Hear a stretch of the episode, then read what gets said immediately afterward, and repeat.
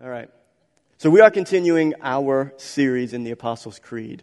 And so I am preaching a message this morning titled, It is Finished. It is Finished. Would you pray with me as we uh, get into God's Word? Lord, we come before you this morning and got to thank you for the privilege of opening your Word and, and blessing your, your people. Lord, I pray that, that we would receive the truth of your Word with a, with a glad heart, with a sincere, true heart. God, I pray that you would help me to open my mouth to preach your word and to exalt Christ. We pray this in Jesus' name. Amen. So we are going through the Apostles' Creed, and this is the fourth week. And just to refresh our memory about the Apostles' Creed, the Apostles' Creed is the oldest confession of the Christian church. And many of you, if you grew up in the Catholic Church, you may have recited the Apostles' Creed every Mass for years growing up. Well, the, the, the Apostles' Creed is, is the oldest confession of the Christian faith. And, it's a, and what a confession is, or a creed is, is basically uh, uh, declaring what the central truths of our faith is. And so, uh, around 3 to 400 AD, uh, the early church fathers wrote this confession. And, and creeds were written throughout, through, have been written throughout the centuries. There's uh, other larger confessions that are written that have more detail. They're typically written to to refine and to hone in and focus on what we, on what we believe, but then also to refute false doctrine and false teaching. And so, uh, this is the central core behind a creed or a confession. For us to articulate and remind ourselves, refresh our hearts and our memories of what we confess, what does Scripture say about who Jesus is, what he came to do, what he accomplished. And then, secondly, to, to push against and push back against error. When you know and you, and you study what you believe, then you're able to see better and more quickly things that are false. You guys follow? So let's, let's look at this section in the, in the Apostles' Creed about the cross of Christ. So, by way of, of introduction, do you remember back in 2014 the Bladensburg Peace Cross case? So, in Bladensburg, Bladensburg, Bladensburg, Maryland, in 2014, there was a, a cross that was constructed. And I've got a picture of it here. This is a memorial cross, and it was constructed in 1925, and the purpose of it was to be a memorial for World War I veterans who died that were from that area. So in 1925, those roads and those streets weren't there exactly like it is now, but this cross was constructed to honor the fallen veterans in World War I. Well, in the 1960s, that property right there became state property. The state bought that property, put roads and and it became property. And that is actually a median uh, around a road there.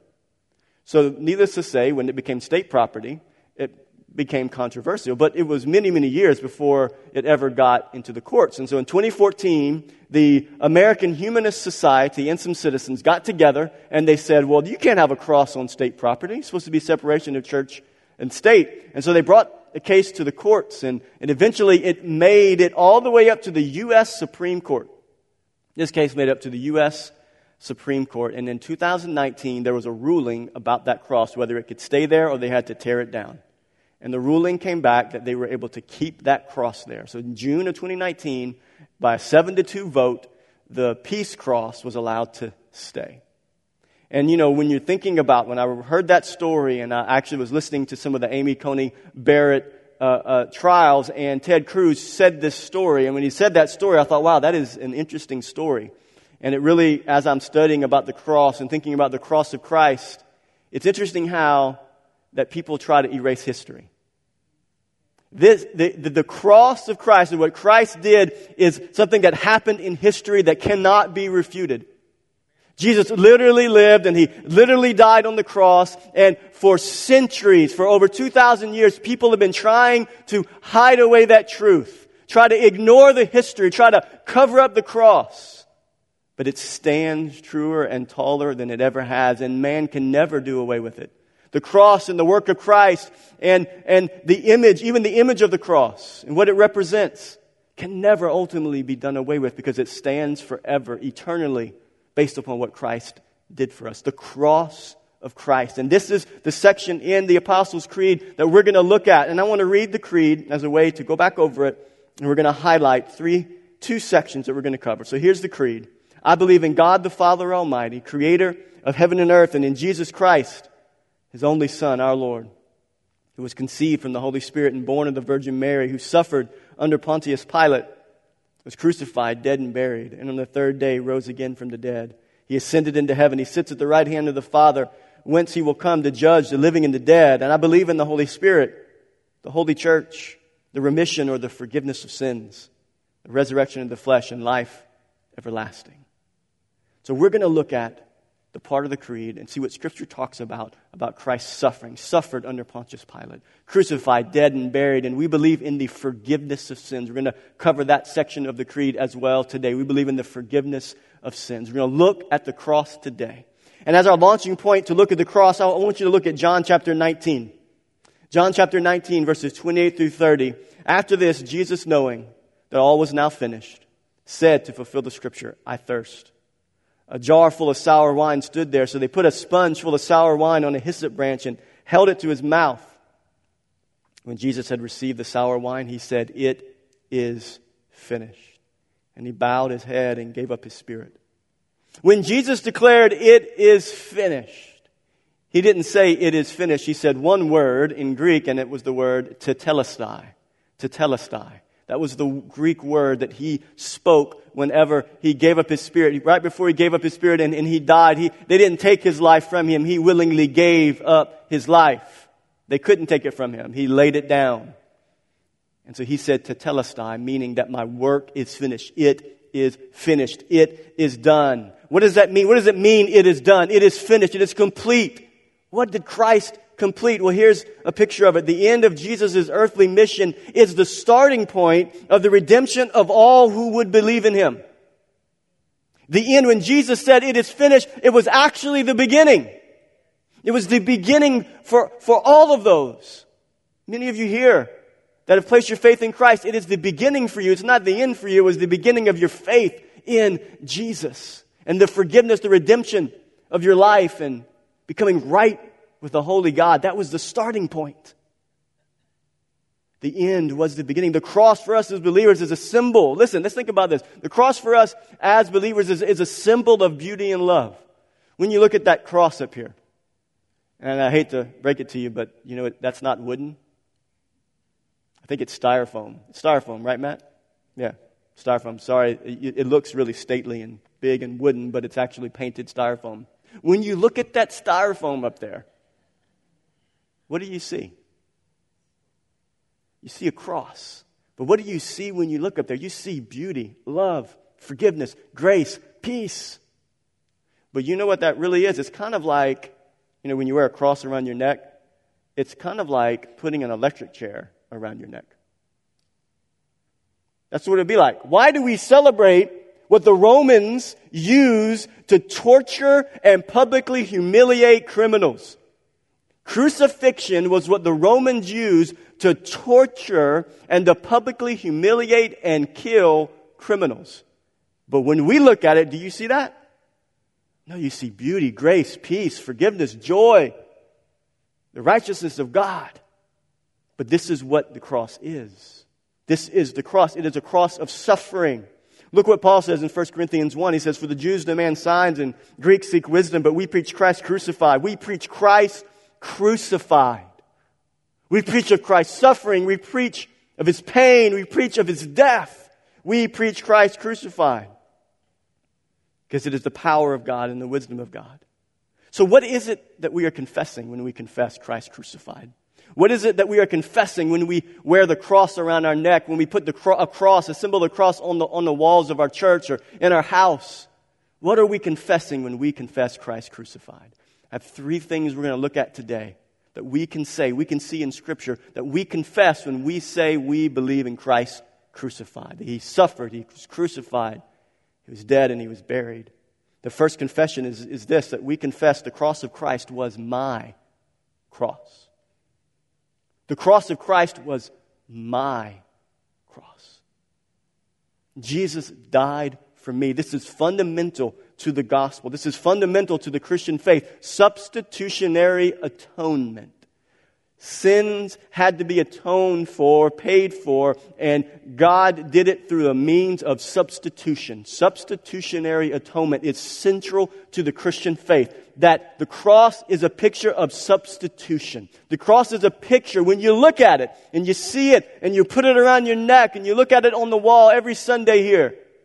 You should see substitution. That that cross, the cross of Christ was my cross. I deserved the death that Jesus received. I deserved the suffering that he went through. I deserved the pain, the agony, the beard ripped out, the spitting on, the, the spear in the side, the crown of thorns, the mocking, the putting on of the purple robe to mock him and say that, that, that, that you, you are the, you say you're the son of God and you're royalty and you're a king and they, they were mocking him and ridiculing him. The cross of Christ was my cross. Look at 1 Peter. For Christ also suffered once for sins. Listen, the righteous for who? The righteous for the unrighteous. That's the cross of Christ. It was my cross. Look at Romans 5. For while we were still weak, at the right time, Christ died for the ungodly. The godly the righteous for the ungodly. For one will scarcely die for a righteous person, though perhaps for a good person one would even dare to die. But how does God want to demonstrate His love? What does He want us to see when we see the cross? He wants us to see that God shows His love for us in that while we were His enemies, when we were sinners, Christ died for us. The cross is my cross. And in Isaiah chapter 53, the prophet Isaiah wrote this 700 years before the birth of Christ.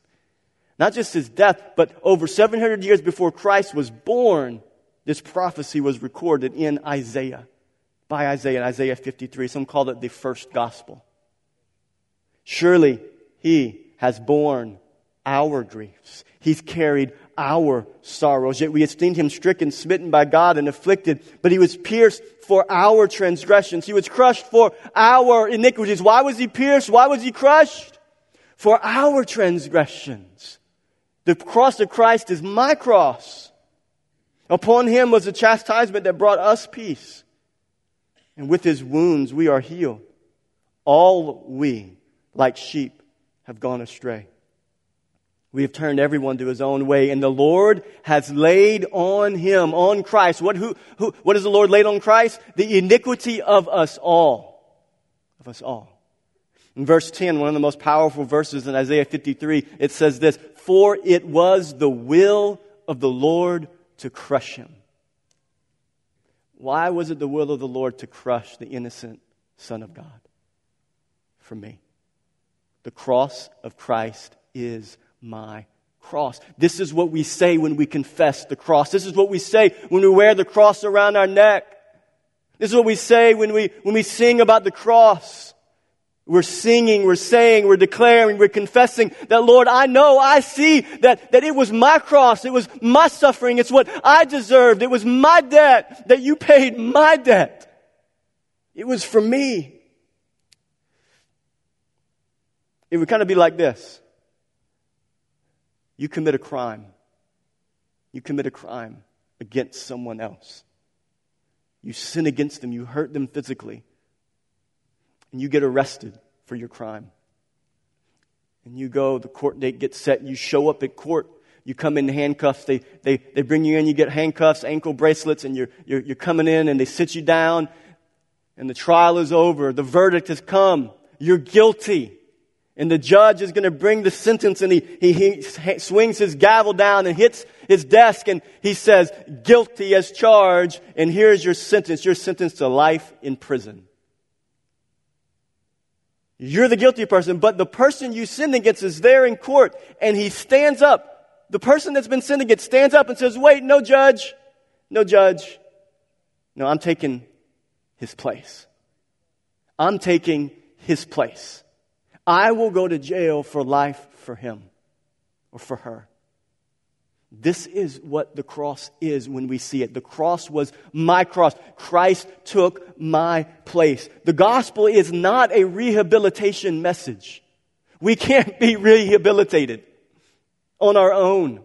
We can't get it done on our own. The cross of Christ is a rehabilitation. It's not a rehabilitation. It's a transformation. It's a transformation moment when the innocent Son of God takes our punishment that we deserved, and when we place our faith in that work, we, we can be made brand new. Brand new because of what He did for us. That's the gospel of Jesus Christ. You know, we, we, we, like, we, we don't like substitution. We, we're, we, in America, we like to get her done, don't we? I don't need somebody to do something for me. I'm going to pull up my bootstraps and I'm going to get it done. I've been watching the NLCS baseball series. I've watched every game so far. And it's because the Atlanta Braves are playing in it. And they're playing in the Los Angeles Dodgers. And the Braves have to win today. Any, any, any Braves fans? Any Dodgers fans? Any baseball fans? exactly. I'm not sure about that. Uh, I, I, I, like the Braves. But you know when the, a pitcher starts to pitch bad, they go and they're going to bring in a substitute, right? But that pitcher that's in there, he does not want to come out. I've never seen a pitcher leave when he gets substituted out where he's happy about leaving. Why? Because he thinks it's the next pitch. I can do it the next time. I can make it happen. I can fix it. I'm going to get it done. That's not Christianity. Christianity is you need to be substituted. You're going to, you're going to throw the ball over the catcher's head every time. We got to have a substitute. The cross of Christ is my cross. That's what we confess when we confess the cross. When you look at that picture, it's a picture of substitution, a picture of the Son of God taking your place. It's not just jewelry to wear in 10 karat gold. It's a reminder of our suffering Savior. Do you remember the suffering of Christ? Reading in the Gospels, you remember the suffering of Christ. You look at back at the Garden of Gethsemane when Christ suffered. It says that he wanted to go pray finished the Last Supper, he told his disciples, I'm going to have to suffer. And they didn't understand. And, and so they're sleepy because it's nighttime. But Jesus, his soul is in anguish. And he goes to pray. And it says that he was in so much anguish in his soul that when he was sweating, that his, he was actually sweating drops of blood. Something medically that this cannot happen. If it does, you're at the point of death.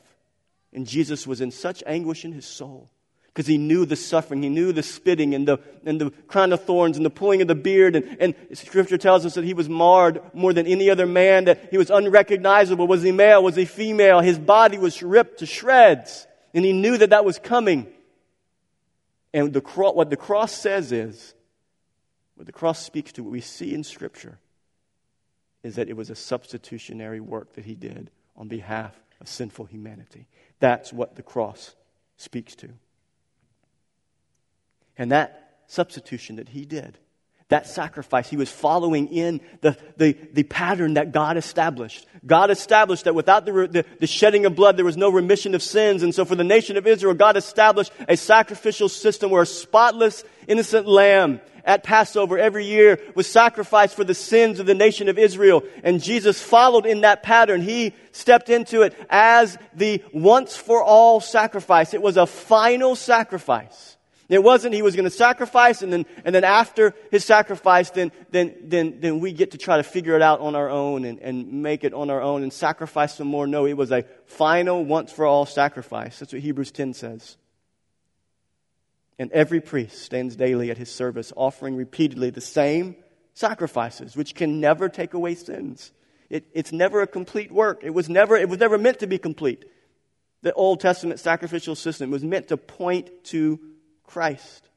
But when Christ had offered for all time a single sacrifice for sins, he sat down. It is finished. Tetelestai. It's finished. When he made the sacrifice, that's why he said, it's done. One time. Waiting from that time until his enemies should be made a footstool. For a single offering, he has perfected for all time those who are being sanctified. Single sacrifice, once for all time. And that sacrifice was for me, it was for you. The cross of Christ is my cross. Is that your confession today?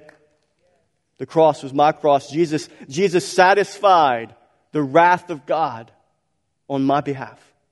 One final sacrifice that does not need to be added to. A perfect and complete work accomplished by the innocent Son of God, the innocent for the guilty, the righteous for the unrighteous That's what we confess when we confess the cross.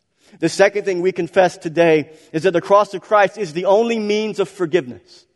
The cross of Christ was my cross, but the cross of Christ also is the only means of forgiveness. We know this when you study scripture. We've been talking about it this morning. Romans 3 says that we've all sinned. We all have sinned and we've all fallen short of God's standard of perfection, the standard of the law. Psalm 143 says, No one living is righteous. 1 John 1 9 says, If we say we have no sins, we make God a liar and the truth is not in us. So if you say that you have no sin, you, you're a liar. And the truth doesn't dwell in you, is what 1 John says. We are sinners. Ephesians 2, you were dead. We're not just sinners, we're dead sinners. We were dead in our trespasses and sins. This is who we are. Apart from Christ, Psalm 51, Psalmist David said, Behold, I was brought forth, I was born in iniquity, and in sin did my mother conceive me born with the stain of sin, born under the curse of sin, with a propensity towards sin. And so, the only way that we can be forgiven is through the cross of Christ. That's what we confess. We confess that it was my cross. He was paying the penalty for me so that I can be forgiven. So that when we look at that cross, when we put the cross around our neck, or sometimes we wear it on a ring, when we look at that cross, it is a picture of the fact that we can be forgiven. We can be cleansed. Isn't that good news? We don't have to carry the weight of guilt in our life. We can be forgiven. Our past can be washed clean. Man made religion and self effort does nothing to deal with our guilt before a holy God. It does nothing to deal with the, the deep seated guilt that people feel in their heart and in their life. That they try to atone for, try to make better for, try to make restitution for. I want to make better. I want to do better. Like the tax collector that, that Jesus talked to Jesus, Jesus said, Jesus, he, he was trying to make restitution, but that's not, that's not what salvation is. It's not making restitution. It's the fact that Christ made restitution for us. Now we can be forgiven. Only through the, through the sacrifice on the cross can sin be forgiven and removed forever. Only through the cross can the guilt be washed away, the heavy weight lifted.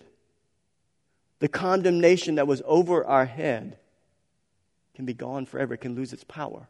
Look at Psalm 103. The Lord is merciful and gracious, slow to anger and abounding in steadfast love. I love that picture. He's abounding in steadfast love. He will not always chide, he, nor will he keep his anger forever. He, does not deal with us according to our sins. What a powerful statement. Nor repay us according to our iniquities. For as high as the heavens are above the earth, so great is his steadfast love toward those who fear him. As far as the east is from the west, so far does he remove our transgressions from us. Our rebellion, our disobedience, our lust, our anger, our greed, our harsh words, our selfishness, our lying, all of our unrighteousness can be forgiven. God can cleanse us and wash us clean, and we can be forgiven. The, the, the, the, the power of sin can be broken in our life. And because of these things, because of our disobedience, our lust, our anger, our greed, because of who we are intrinsically, we stand condemned and guilty. But through Christ, through the cross, what does Romans 8 say? There is therefore now no condemnation to those who are in Christ. To those who have placed their faith in Christ, that condemnation that was over your head, you remember back to the picture I gave you, the judge with his gavel in the court? We stand condemned. But in Christ, there's no more condemnation. We can be forgiven. Amen? The record of debt that stood against us has been nailed to the cross. Look what that's what Colossians 2 says. And you, who were dead in your trespasses and uncircumcision of your flesh, God made alive together with him, having forgiven us all our trespasses. Wow.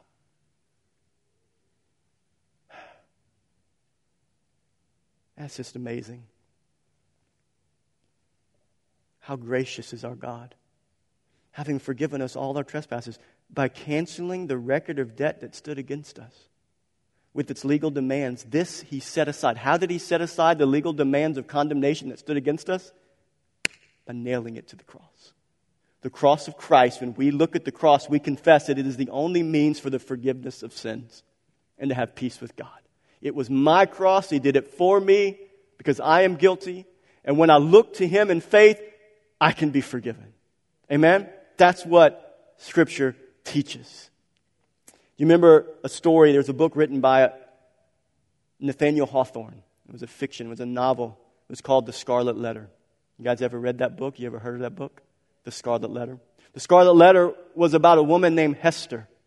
A woman named Hester. Hester committed adultery and had a baby out of wedlock with a local small town pastor, priest.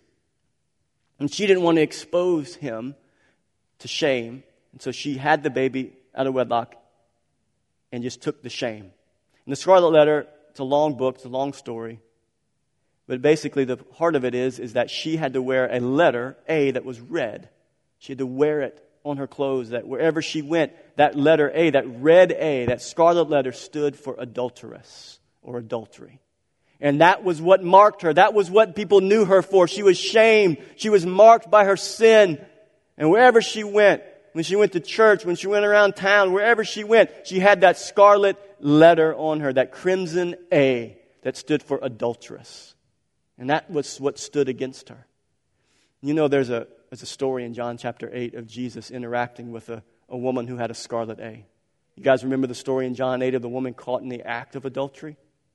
I want to read it to you. Early in the morning, he came again to the temple. All the people came to him, and he sat down and taught them. The scribes and the Pharisees brought a woman who had been caught in adultery. And placing her in the midst, they said to him, Teacher, this woman has been caught in the act of adultery. Now, in the law, Moses commanded us to stone such women. So, what do you say? This is what they said to test him, that they might have some charge to bring against him. Jesus bent down and wrote with his finger on the ground. And as they continued to ask him, he stood up and said to them, Let him who is without sin among you be the first to throw a stone at her. And once more he bent down and wrote on the ground. But when they heard it, they went away one by one, beginning with the older ones. And Jesus was left alone with the woman standing before him.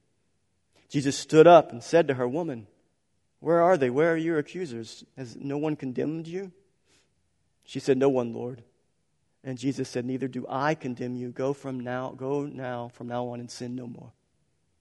What is Jesus telling this woman with the scarlet letter of adultery over her life? He's looking at her and he's telling her that in me, through me, this is how you will have no condemnation.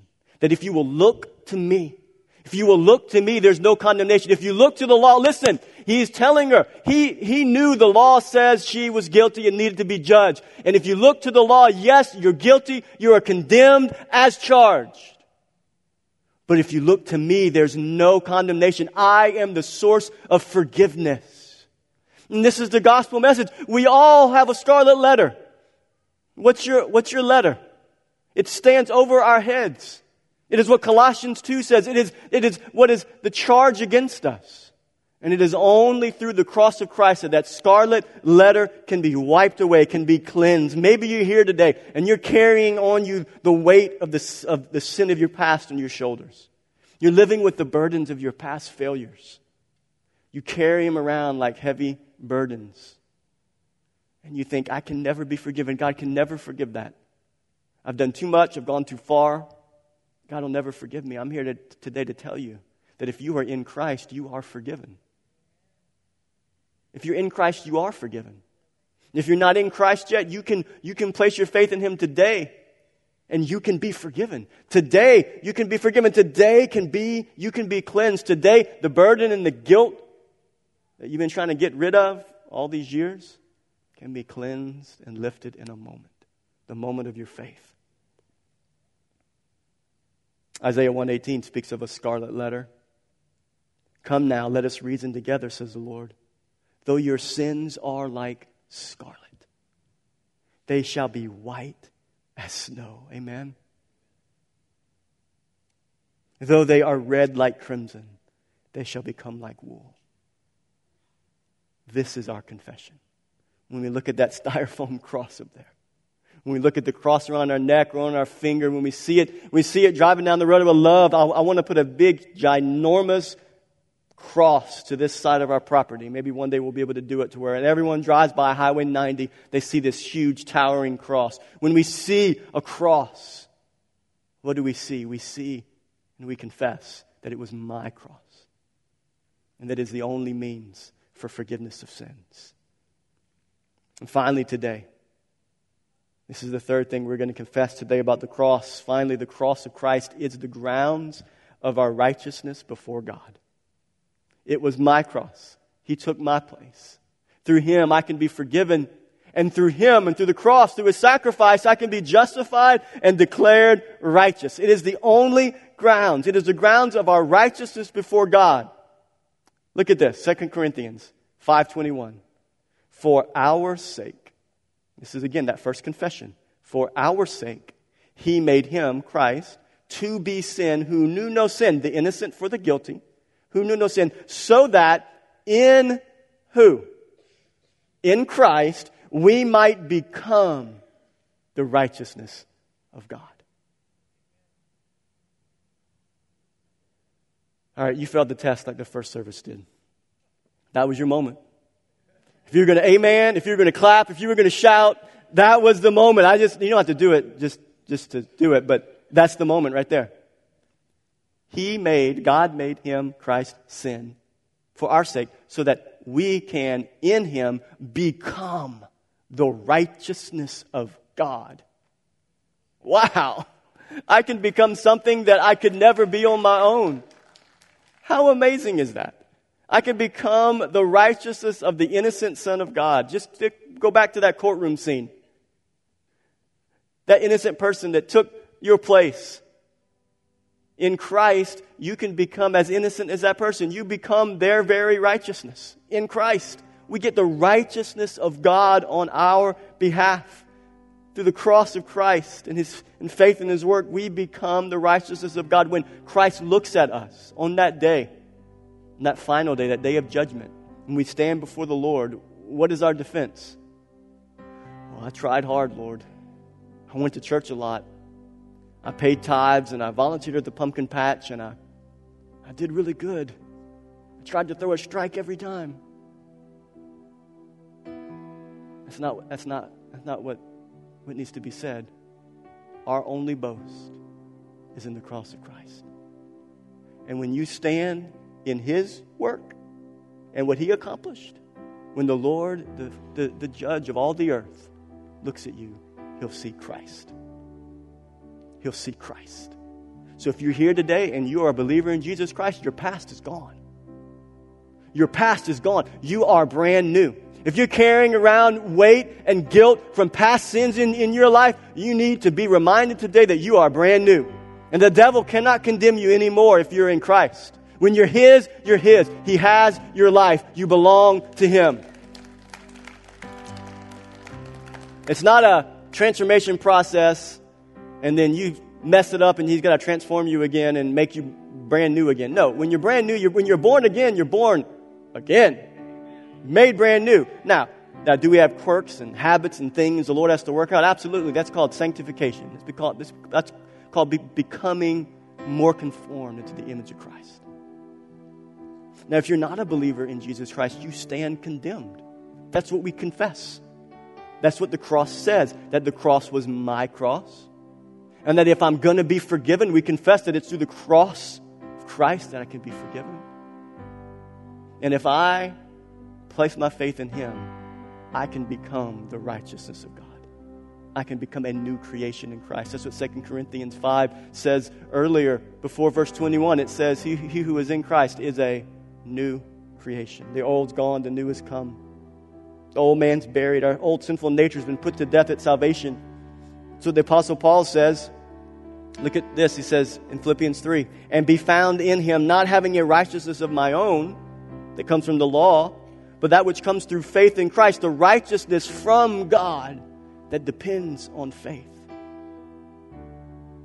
I love what Romans 5 says as well. Therefore, as one trespass, speaking about Adam's trespass, led to condemnation for all of us, so one act of righteousness, which is Christ's act leads to justification and life for all men. For as by the one man's disobedience the many were made sinners. We're all born in sin now because of Adam's sin. So by the one man's obedience the many will be made righteous. Now the law came in to increase the trespass. I, I, I love this. But where sin increased, grace abounded all the more. Amen? Where sin increases, grace abounds all the more. So, what do you see when you see the cross? Somebody in the first service said, styrofoam.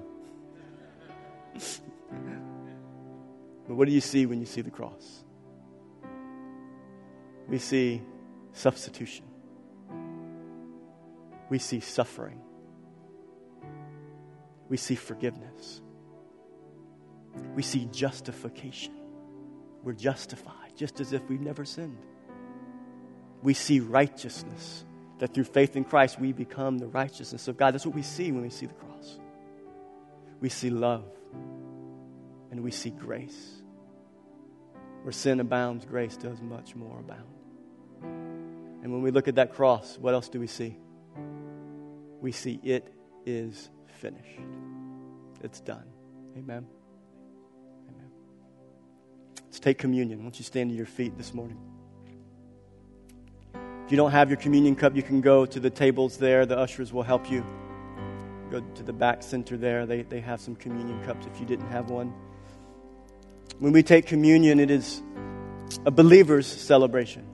Communion is a celebration of the saints where we remember what he's done for us. So I encourage you, if you placed your faith in Christ here today, to celebrate with us. What a great, what a great time as we have pondered and thought about the work of Christ on the cross to end our, end our, end our, end our message with remembering and celebrating his work for us.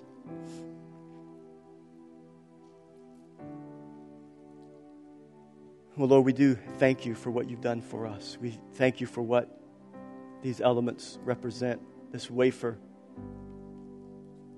Lord, we know that it represents your body. It's what you said. As often as you do this, do it in remembrance. And you said that this, this bread, this wafer, was your body that was broken for us. So, Lord, as we take this wafer, Lord, we are remembering the suffering that you took for us, that you took our place. So, Lord, today we take this wafer and we do it in remembrance of your suffering on our behalf.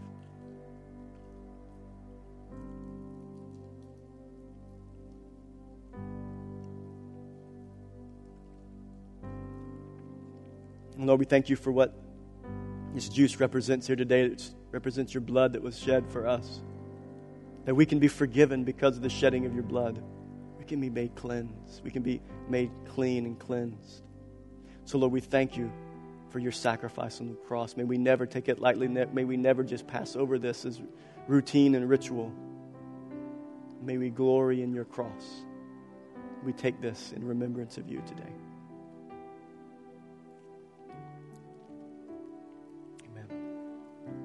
Would you bow your heads with me this morning before I close in prayer? If you're here today and, and, and you have not confessed Christ, when you look at a cross today, you don't you, you don't you hadn't seen yourself. You hadn't seen that that was your cross and and you know you need forgiveness and you know you need cleansing, but you've never confessed Christ and you know you don't stand righteous before God and you're carrying a weight of guilt on your shoulders today and you want to confess the Lord Jesus today. You want to make him the Lord of your life. You want to repent of your sins and turn your back on the ways of the world and of, of the devil, Satan. And you want to confess Christ. That's you here today. Can you lift your hand? Is there anybody here today that you want to confess Christ today? Anybody? Anybody here today you want to say yes to Jesus being the Lord of your life? Anybody like that? Amen. I want you to look up at me. If that was you here today, you raised your hand, you didn't raise your hand, but you're going to confess Christ today as your Lord. We want to talk to you some more. There will be somebody at the welcome desk there in the foyer. You're going to have two books that I want to give you, and they can, they can talk to you about your decision to follow Christ. One of them is called What is the Gospel? And it goes into further detail about what I basically preached about this morning and what the gospel of Jesus Christ is. And then there's another book called Training How Do I Grow in My Faith? So, this is our gift to you. If you're confessing Christ or, or you're a new Christian and you would like these books, you can go contact uh, the person that will be there at, at the welcome desk. They'll take down your information and they'll give you these books. Lord, we thank you for today. We thank you for beautiful, a beautiful picture of who you are and what you've done for us.